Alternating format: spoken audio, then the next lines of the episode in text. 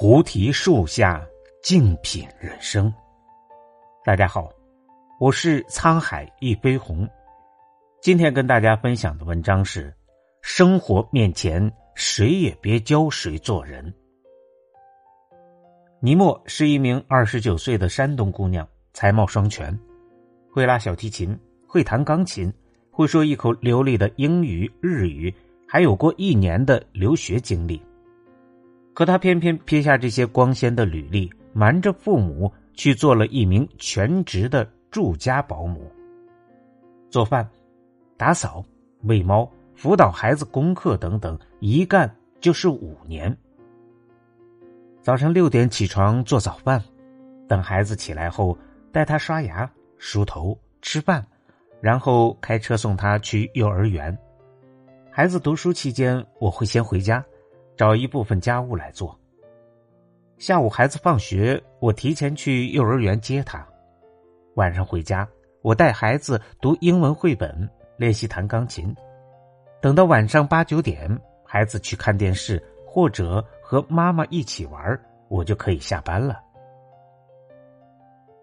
太多人不理解，说他在最好的年纪打最烂的工。网络上的评论也多少有些让人难堪的声音，骂她是古代的丫鬟，说她嫁不出去了，鄙视她说到底还是服务没地位。尼莫的妈妈偶然间知晓女儿在做保姆以后，同样气得把她臭骂了一顿，留下了一句“我心里不是滋味”，想哭以后拉黑了尼莫。他觉得自己为女儿的成长花费了大量的心血，尼莫应该找一份听起来高大上的工作，说出去才有面子。而保姆、阿姨这样的字眼儿太过刺耳，不体面，甚至还连累他一起丢脸。可一个女孩独自在大城市闯荡，过了两年昼夜颠倒的化妆师生涯。有时候月工资才三四千，付房租都勉强。这种又穷又累的日子，只有经历过的人才懂。而如今，尼莫凭借着自己的学历和经验，加上会音乐和外语，成了不少雇主眼里的香饽饽。现在他工作的地方是雇主在北京的一处别墅，工资一万五，有自己独立的房间。更凭实力赢得了雇主的尊敬，母亲也渐渐的理解了他的难处，偏偏仍有一些人紧盯“保姆”二字，躲在键盘后面继续羞辱这个努力的姑娘。如果可以，谁不想抱着面子风风光光的站着把钱挣了呢？生活面前，谁也别教谁做人。想起那个在医院即兴演奏钢琴的外卖小哥，他叫李瑞峰。在做外卖员之前，他是音乐人，出过个人专辑，上过央视，还曾有一年赚几十万的生意。买了房，开着宝马，一顿饭大几千的花。他有大众认知下的足够体面的过去。然而没几年，他生意破产，卖房卖车都不够还债。便狠下心，拉着行李箱到了横店。两年间，他做着不露脸的群演，还兼顾着微商，演过上百部影视剧，没说过一句台词。没拍戏的时候，他干脆又在横店跑起了外卖。外卖员在横店鄙视链的最底端。李瑞峰说：“以前我做群演，导演和主演瞧不起我。”现在我送外卖，连群演都瞧不起我。有人明嘲，有人暗讽，连老家的朋友也说他：“你怎么干这行？太丢脸了。”但李瑞峰说：“靠自己的双手挣钱，有什么丢脸的？人在江湖，身不由己，谁没有过失意的时候呢？”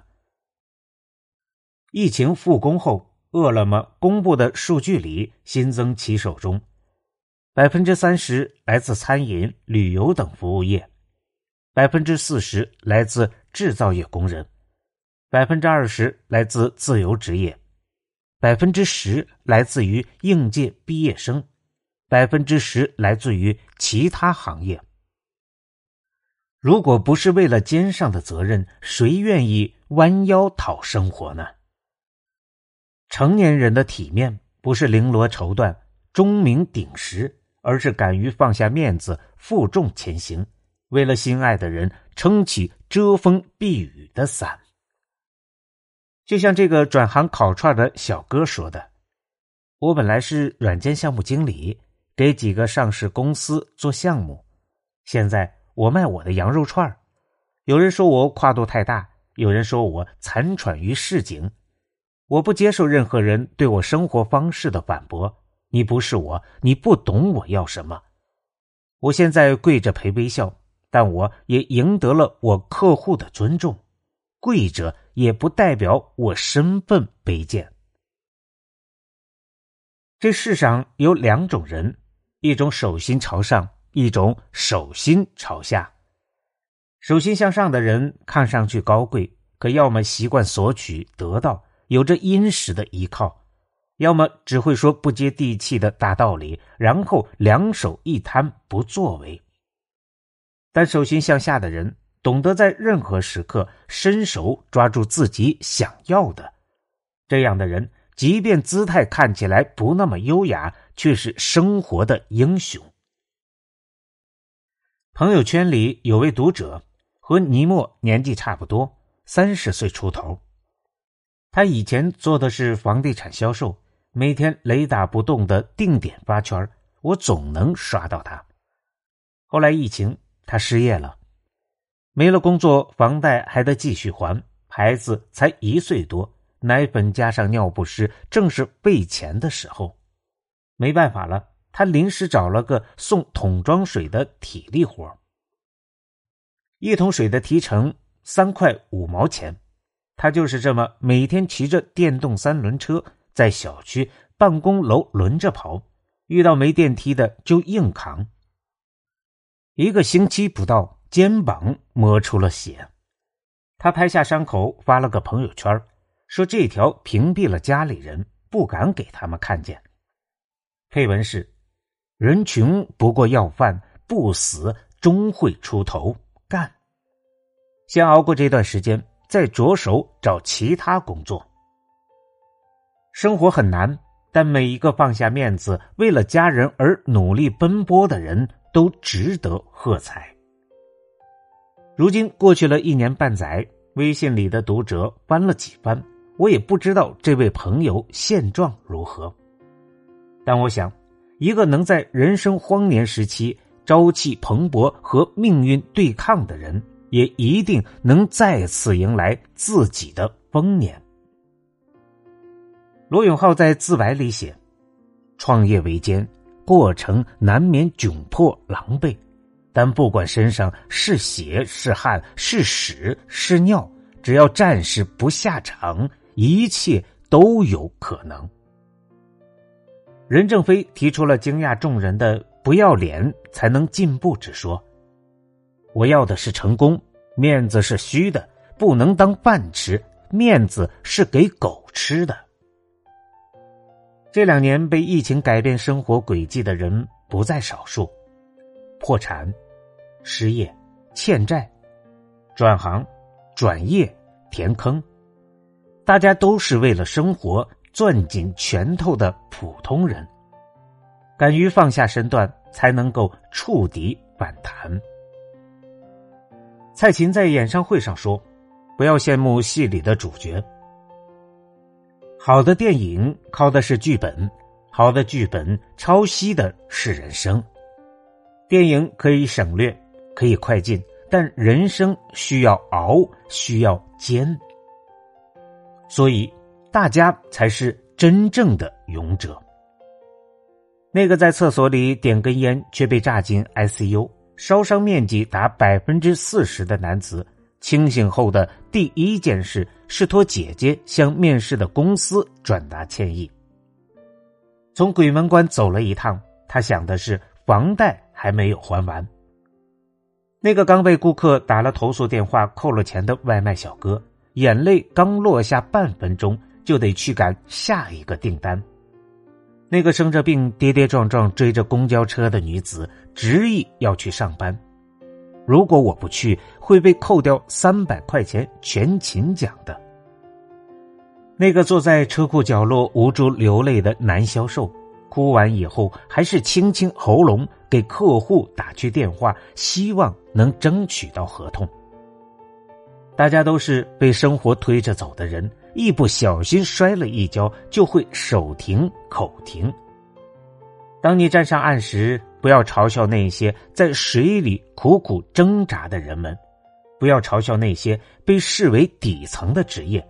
不要嘲笑那些被生活锤得直不起腰却依然坚挺着的人。不要嘲笑那些拼命扛起肩上的责任与担当的人。不要嘲笑他们穿的用的有多么廉价。不要嘲笑他们谋生的方式有多么低贱。不要嘲笑他们的日子过得有多粗粝。如果可以的话。谁不想把摆摊的小推车换成遮风挡雨的大四轮呢？谁不想把热了又热的剩饭扔进垃圾桶里改吃满汉全席呢？谁不想在下班之后还有余力去关心孩子的心情、体贴爱人的不易呢？不是每个人都有一身轻松的资本。那些你所不能理解的生活。只是幸运的没在你身上发生而已。无论何人，无论何时，人们总要在乌云周围寻索着浪漫的微光活下去。不要轻易苛责那个忍辱负重的普通人，即使不能感同身受，也至少不要击毁削骨。借用时宜的一句话：“在你看不到的地方，他们那颗滚烫的心。”正在留给他们最爱的人。感谢您的收听，本节目由喜马拉雅独家播出。